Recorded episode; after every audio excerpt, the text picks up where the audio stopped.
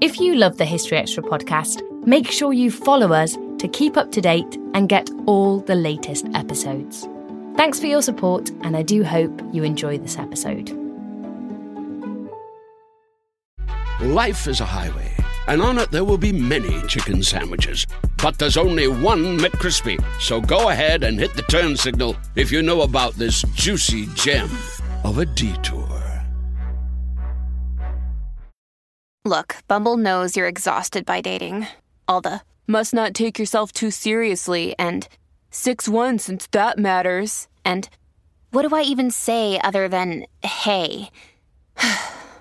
well, that's why they're introducing an all new Bumble with exciting features to make compatibility easier, starting the chat better, and dating safer. They've changed, so you don't have to. Download the new Bumble now. Wearing a Men's Wearhouse outfit makes you confident, like you could do anything. So you dance like no one is watching, even though everyone is watching. Because of the Men's Wearhouse outfit, you interview like the job is already yours because it is. Because of the Men's Wearhouse outfit, you golf as if the rules don't apply to you because you're too well dressed for rules. Because of the Men's Wearhouse outfit. At Men's Wearhouse, get measured, get fitted, get hot, get confident in everything from tailored suits to underwear and all the stuff in between. Love the way you look at Men's Wearhouse. Today, healthier is happening at CVS Health in more ways than you've ever seen. It's wellness destinations for seniors, including select locations with Oak Street Health and CVS Pharmacy. It's doctors, nurses, pharmacists, and everyone in between, offering quality care and support virtually, in person, and on the phone. It's in-home evaluations through Signify Health and meeting mental health needs through Aetna. And those are just a few of the ways healthier is happening. To see more, visit cvshealth.com slash healthier happens together. CVS Pharmacy, Oak Street Health, CVS Specialty, Signify Health, and Aetna are part of CVS Health. Eligibility and services vary by location and individual. Welcome to the History Extra podcast. Fascinating historical conversations from BBC History Magazine and BBC History Revealed.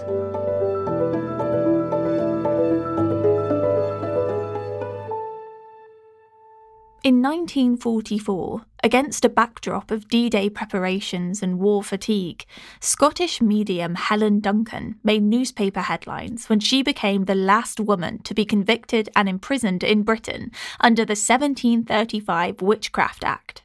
But could Hellish Nell, as she was often known, really conjure up the dead, or was she merely a talented fraudster? Professor Malcolm Gaskill spoke to Charlotte Hodgman about Helen Duncan's extraordinary story and sensational legal trial.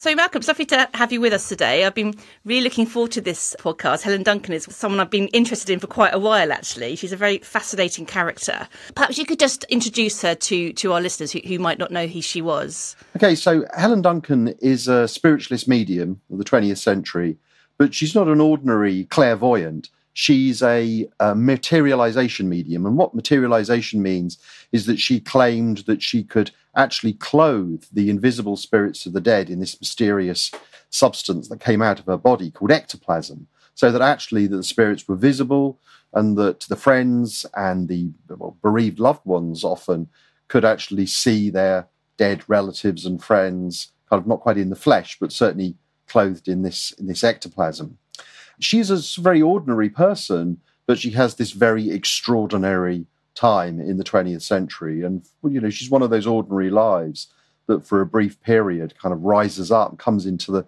the limelight, and then disappears again. So she's an ordinary person in extraordinary times, but she has this incredible supernatural claim which many people believe in and many people are skeptical about. But of course, it gets her in actually into a lot of trouble because, as often happens in the history of witchcraft, although she's not actually a witch, but the fact that she does actually come under the attention of the authorities who use the Witchcraft Act against her, then actually, you know, it's uh, what you see as a woman delving into the occult and finding herself on the wrong side of the law because of it. Going back to the beginning of her story, she was born in Scotland. So when do we sort of see first her supposed paranormal talents? Yeah, she's born in Scotland. She's born in a place called Callander in Perthshire, right at the end of the 19th century. And even as a child, she displays gifts for the Highland second sight, this Highland tradition where she would make prophecies and predict things. And that slightly drew her school friends towards her and also kind of repelled them. She was a mysterious person even from childhood, I think. And in fact, she acquired the nickname Hellish Nell, which is the title of my book. That's not a, a term which was used about her later on. It was a term from her childhood. That's how she was known locally, because there was something strange and different about her.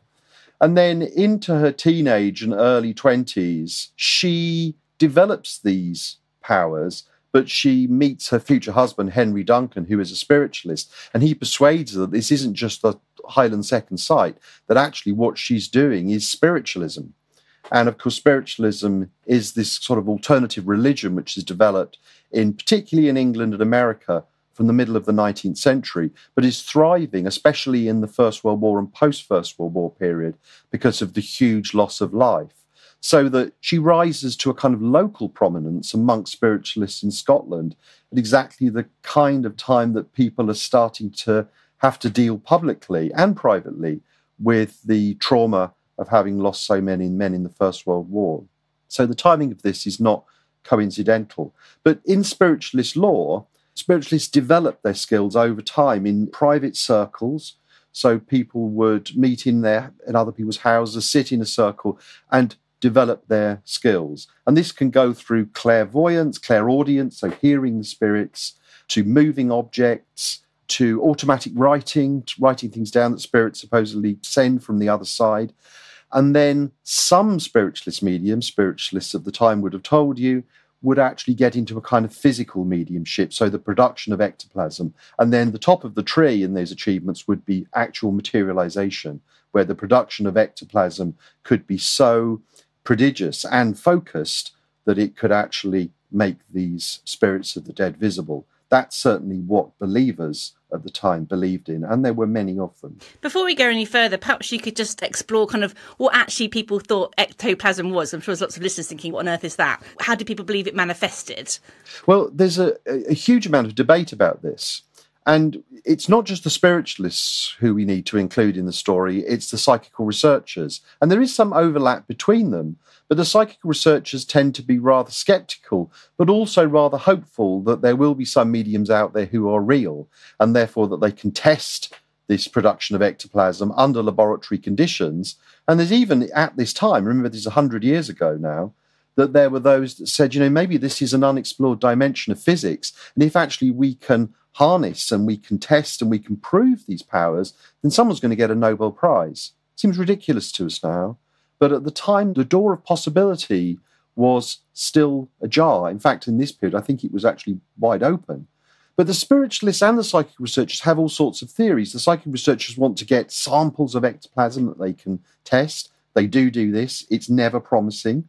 But then they say things like, well, this is blotting paper, or this has got egg white in it, or it's just a piece of cloth, and so on. And the spiritualists will always say, oh, well, yes, it was you know, we, we obviously had skeptics in the room, and obviously you never get good results from the spirits when. So there's always a kind of way out of the logic. You never disprove the existence of spiritualism, even of materialization mediumship, because the spiritualists would say, well, yes, Mrs. Duncan, whoever the medium was, you know, she was she, she just wasn't having a good day, or that there was so much pressure being put on her. Of course, sometimes they have to fake it because you know people depend on them and they need results but deep down there's a real materialization medium there so the spiritualists and the psychic researchers theoretically say that the, the ectoplasm is a kind of organic plastic substance it's in the area of kind of substances of reproduction i suppose it flows from orifices different than the nose or the mouth sometimes even the ears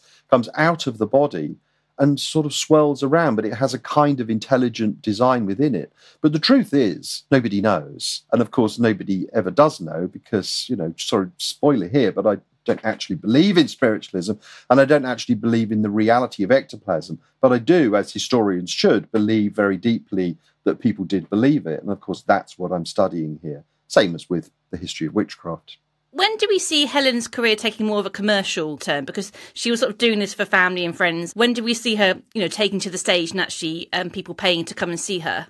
This is sort of from the end of the 1920s into the early 1930s.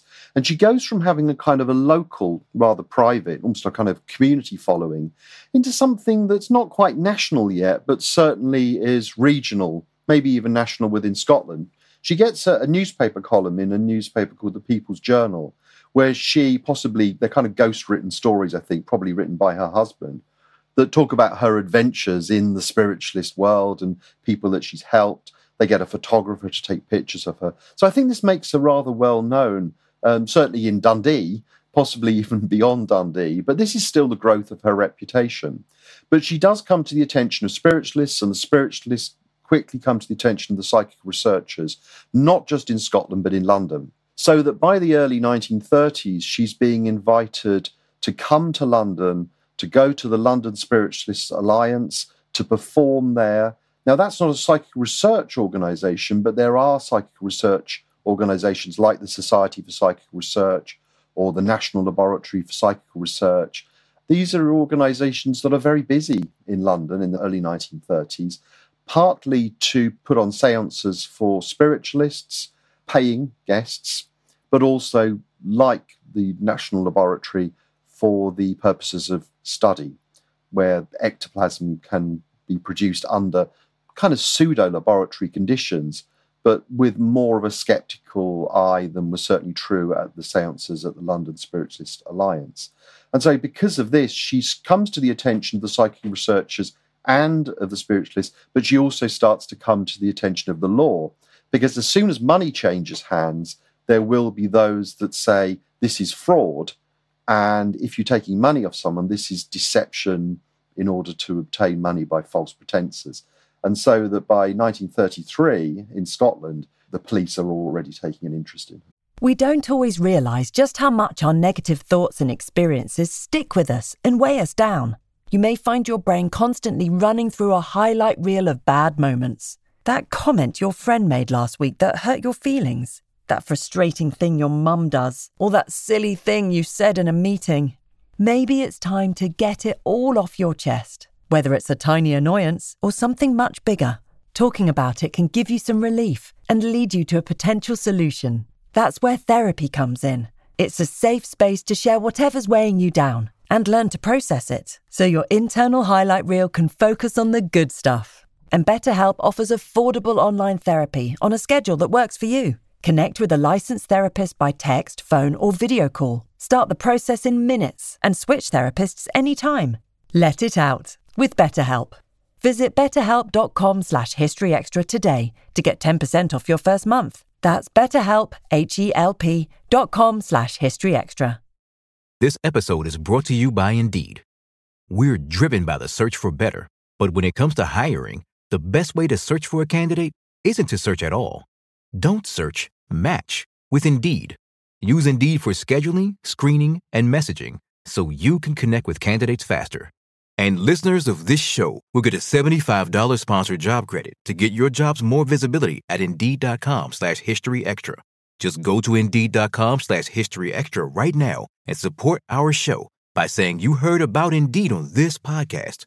Terms and conditions apply. Need to hire? You need Indeed. Life is a highway, and on it there will be many chicken sandwiches.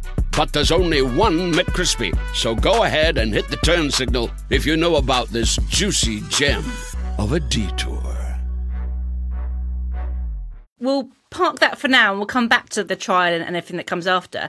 But perhaps you could just set the scene for us as to what would people expect when they went to see Helen in action? So that some people go because they're absolutely committed, I should say, first of all. Some people just say it's like going to the spooks. That's something you, you could say that in the early 1930s, and I think people would understand what you meant. Because there are a lot of spiritualist mediums and they all work in rather the same way.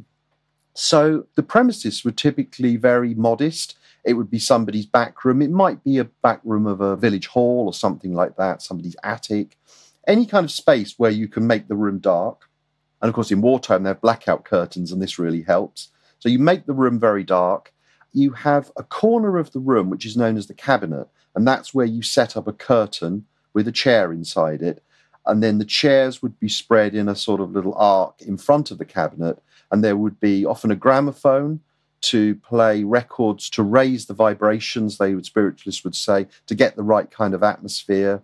And there would be one red bulb, one red light. So imagine a bit like on a submarine, you know, that kind of red light, so that you can just about see, but it doesn't really illuminate things. They are the perfect conditions. People would have come in, they would have arranged themselves, be told to be quiet and not to kind of interfere in any way in anything, just sit there and watch. And then the music would start. The medium would come out, go into the cabinet, sit down, go into trance, and the curtains would close. And then when the vibrations were raised, then hopefully the cabinet curtains would open and then the seance would begin. And Helen actually performed with well, two spirit guides, didn't she, who conveyed some of these messages? She does. Materialization mediums always do this. There's always has to be an intermediary, somebody who will Uh, you know, in these, you know, you've got to remember these are sort of quasi-religious performances, but they're actually a bit more like also like variety shows. There's an intersection between formal worship and the sort of things that people were familiar with at, at music hall or kind of end of the pier type theatrical productions. The seance, like those shows, needed a master of ceremonies, and that's really what the spirit guide is. So if it was one of Helen Duncan's seances, the first thing you would do is hear the voice of her spirit guide, whose name was Albert, Albert Stewart. And he had a kind of backstory, whether it's true or not. It's up to listeners to decide for themselves. But Albert would come out and he would say, Good evening, ladies and gentlemen. And then there would be a murmured, Good evening, Albert. And then he would say, Thank you all for coming here this evening. And Mrs. Duncan is here behind me and in trance and so on. And then he would say, You know, I've got an old lady here who maybe died with. Them. And then it starts. You know, it starts this dialogue with the audience to see what they will recognize from what he says. But of course, this isn't just a message from beyond, because actually, once Albert recedes, then you start to get ectoplasm visible, glowing, sort of luminous white flow, like a kind of a slow, kind of snowy flow. So I'm trying to paint the picture uh, so you can imagine it. And that this would, people reported, gradually take shape, rising up out of the ground into the physical form of a person that someone in the audience would actually recognize. And then when it was over, they would say, goodbye, dearie, or whatever, and then sink back into the floor. So this is again, you know, not me saying that I believe in ectoplasm, but this is what many, many, many people reported seeing. There's a huge amount of emotional expectation in this room. And it's a very difficult subject because, of course, many people would say, well, these poor people were being exploited.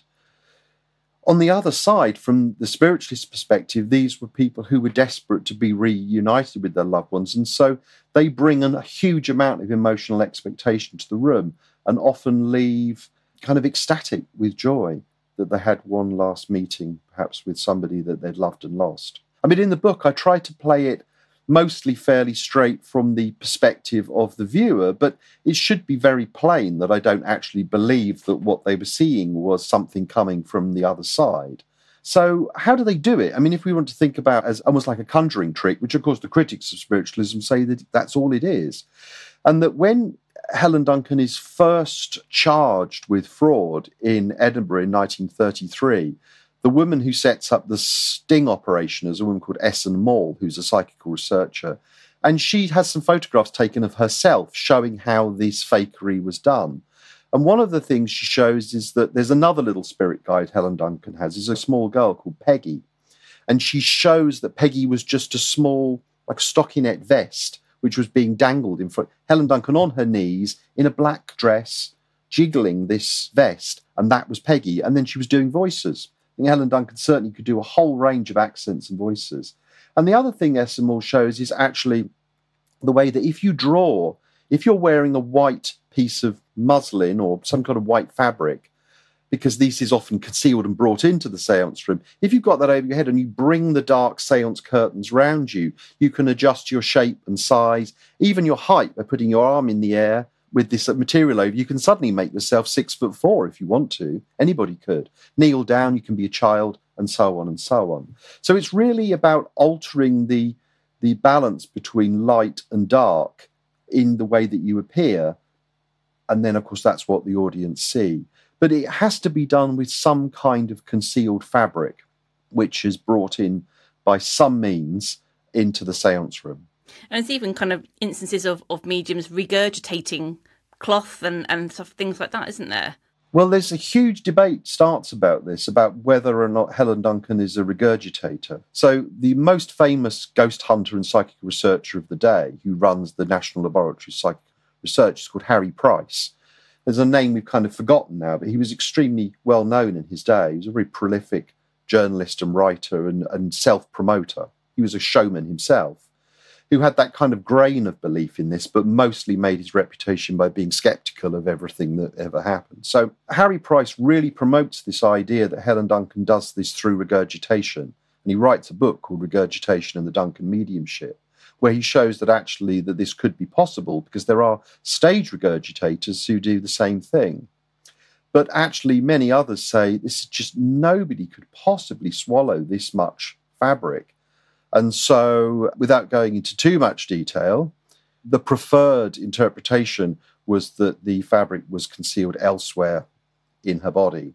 Now, she is actually typically searched before the seance, but the women who are searching her are themselves spiritualists, and how thoroughly she was actually being searched is, a, is another question.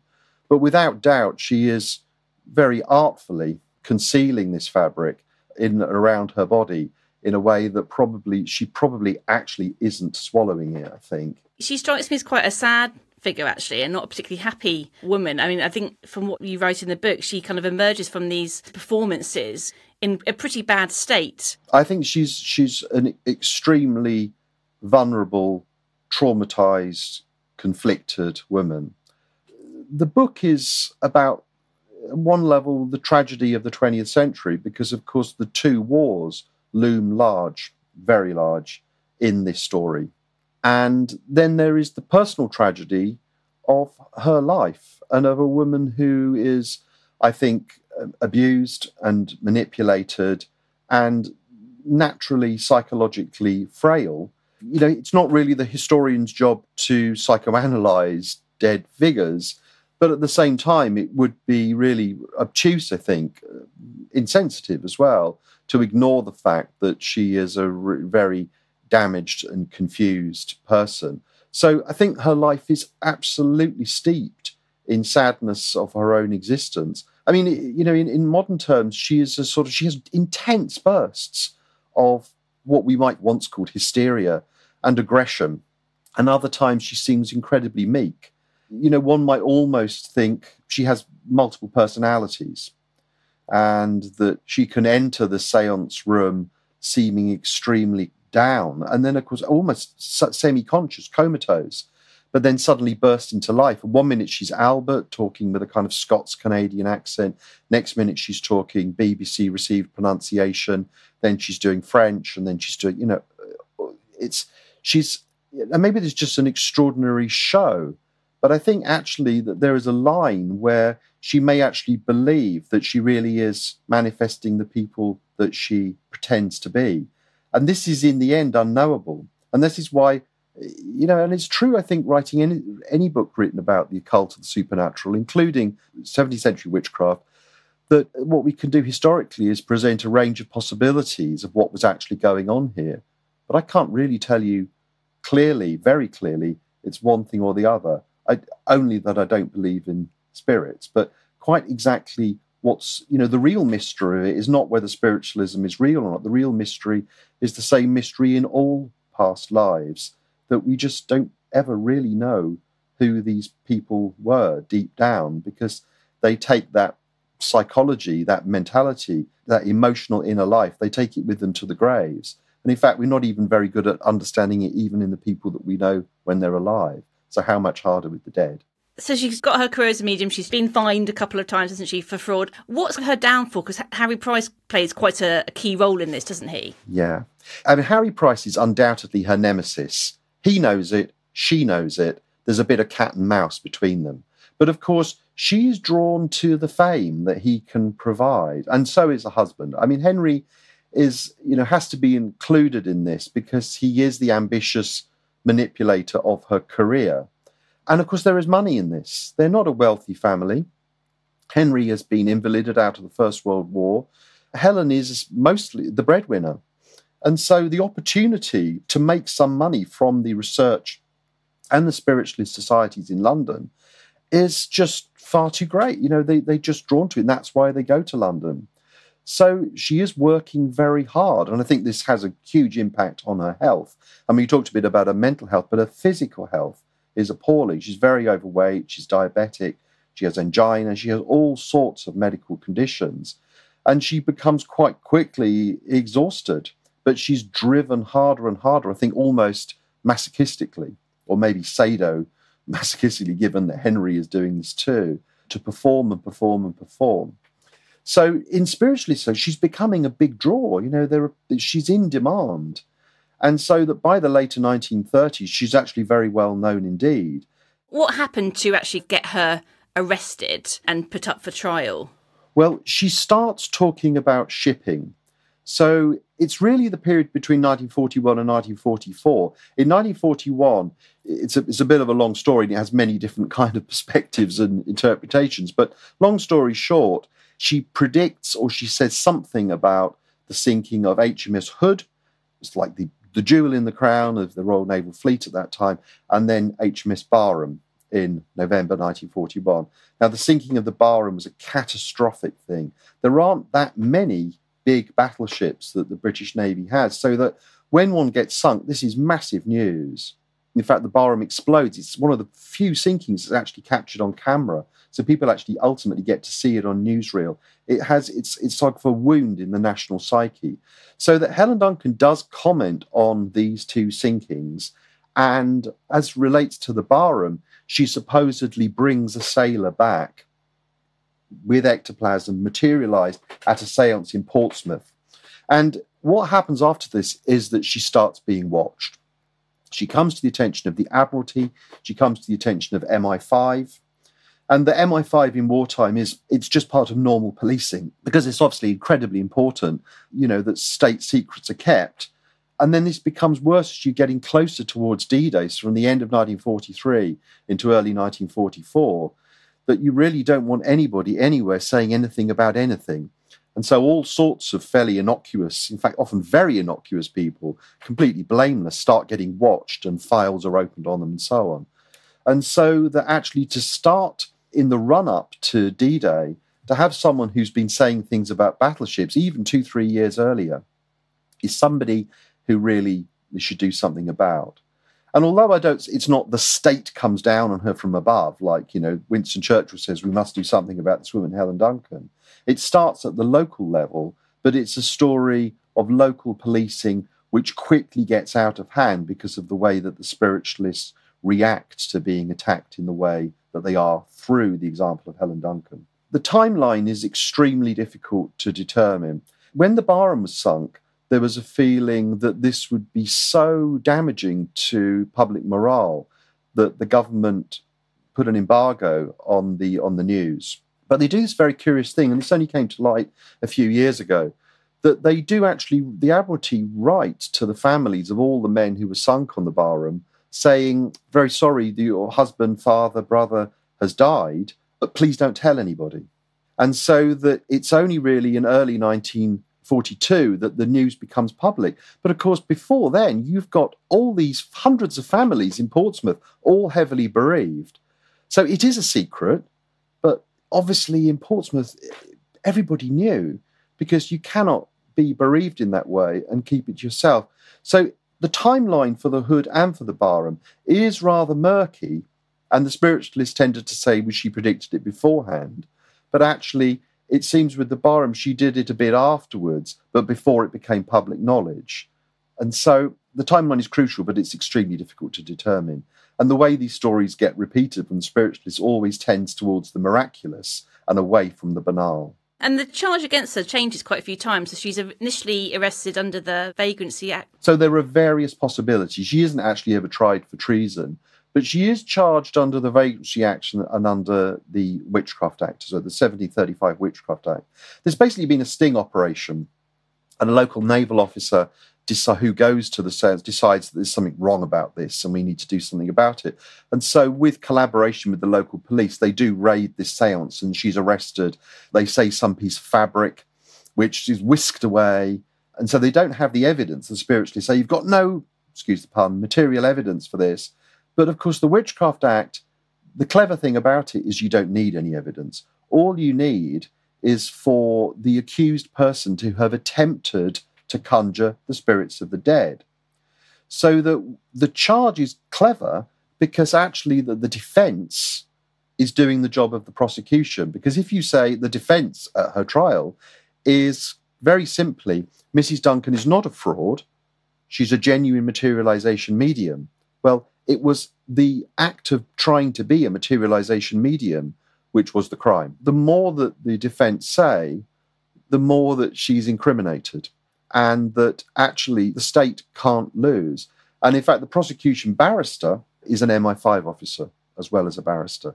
And so they have got it really, really, you know, sewn up. But the thing is that the spiritualists say, oh, you know, this was a sledgehammer to crack a nut. And even Churchill does actually send a memo when he finds it saying, what on earth are we doing? This is wartime London. You know, resources are very precious. We're getting juror, we're tying up jurors at the Old Bailey to prosecute this woman under the Witchcraft Act. The phrase Churchill uses is, what is this obsolete tomfoolery? And that's all very well, but the problem is that it's spiraled out of control. So it's a case that could have easily been dealt with at Portsmouth Magistrates Court. She would have got a fine, as she had been fined before in Edinburgh, and you know, smack on the wrist and let off.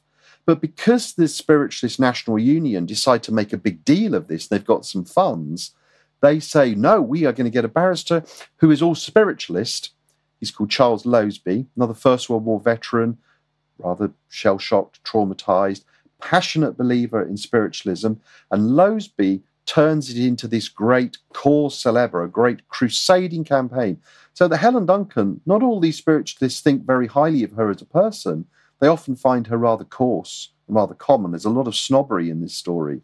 But she's a fantastic figurehead to promote their cause in the name of liberty, as they see it, to get the Witchcraft Act and the Vagrancy Act repealed and therefore create freedom of conscience, freedom of worship for spiritualists. So, yet again, Helen Duncan is being manipulated and exploited by people who see that they can get something out of who she is. So, as soon as the spiritualists hire this barrister, the Crown says, okay, well, we'll get a barrister too. We'll get a King's Counsel. So they get this KC, John Maude, who is also an MI5 officer.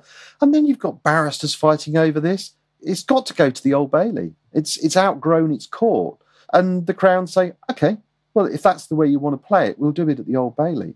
And of course, there's murder trials going on. In fact, the, the prosecuting barrister, John Maude, is simultaneously at the trial under the Witchcraft Act prosecuting a man for murder and another, and he's running between the courts. I mean, it's kind of chaos. But they are absolutely determined that she will be silenced. And the crucial thing, this is the really important thing about the Witchcraft Act in the end, is that it carries a custodial sentence. And that means that she can be in prison. If she's in prison for a number of weeks or months, then actually, you know, she can't be going around talking about shipping. And I do actually think there that the spiritualists claim that they wanted to silence her and shut her up before D Day is probably right. But that was part of normal policing, as I say, that there were they were watching all sorts of people. And before, in the run up to D Day, there is an awful lot of para- what we would think of as paranoia about anybody who might be somehow communicating to the Germans about where the, the landing is going to take place. I mean, I can imagine it was a complete media frenzy as well. It was an eight day trial and wheeling out witnesses for the defence. I'd imagine, you know, people claiming all sorts of things that she'd done for them and in front of them. What was public opinion towards her? A bit of context around this is that this is a point in the war where everybody's really fed up with the war. It's a long way between 1940 and the spirit of the Blitz and kind of Britain keeping calm and carry on. That by 1944, rationing, bombing, men being away, people are, are, actually bored as well as terrified of the war. So that to have a witch trial in the newspapers is a fantastically exciting thing. So every day of the trial, there's a great queue, people trying to get, there's no room in the galleries whatsoever. People arriving first thing in the morning to queue down the street, press crowded into the press gallery. The judge saying, I must remind gentlemen of the press, this is not a witch trial. And they go, okay, witch trial. So it still gets problem. I mean, only the Times does a very sober kind of assessment of this and doesn't talk about witchcraft. But of course, the, the, the popular press, make a big deal of it. Of course they do. And so that she is, you know, what she's wearing is described. The papers describe whether she's fashionable or not, and what kind of coat she's wearing, and her handbag and her hat. Every little detail, every little thing that they can sensationalize is sensationalized for popular consumers. Cartoonists make jokes about it. There are stage performers you could make a popular cultural reference to this on stage. Everybody falls about laughing. There's debates, you know, in Cambridge University, and so they everyone's talking about it for a short period, partly because it's just there's nothing to report but the war. And in fact, actually, before D-Day, D-Day, there's not very much to report at all because it's all so hush hush. Whereas, you know, the, the previous year, capitulation of Italy, uh, victory in North Africa, you know, there's been a lot to report. Suddenly it's quiet. And so the newspapers are full of this witch trial, which is totally bizarre, entirely understandable. Was she at any point asked to perform or recreate any of the scenes that she claims that she could do? Yeah, she is. So Loseby says to the judge, this is the defense barrister, says to the judge, look, we can solve this whole problem. Loseby never ever quite gets the point. He never gets the point that the more spiritualism you do in court, or the more you talk about Mrs. Duncan's spiritualism, the more likely it is she's going to prison. So he says, look, we can prove that she's a genuine spiritualist medium, materialization medium. She will do a test seance in the court for you. Or, you know, if you want to do it before the judge and the jury privately, we can do that too. So actually, Helen Duncan is not in custody during the trial. So they do actually whisk her off to someone's house, and she supposedly puts on these fantastic, the best ever materialization sessions. And they go back and say, look, we must let Mrs. Duncan perform. But the judge says no. And the judge says no because he says it would turn the court into a kind of, well, I think into a kind of circus. But he also says that this is a principle of English law that she shouldn't be tried by ordeal because if she's put on there and the spirits don't come, then that would have a negative effect. And that takes you back to the ordeals, judicial ordeals from actually from the 13th century. They weren't even using them in the 17th century. They are actually, and this is one of the, going back to your earlier question, they are actually evoking ideas from the Middle Ages and from the 16th, 17th centuries. Because one of the things they do debate, and this is actually more during the appeal than the actual trial, is quite what conjuration means.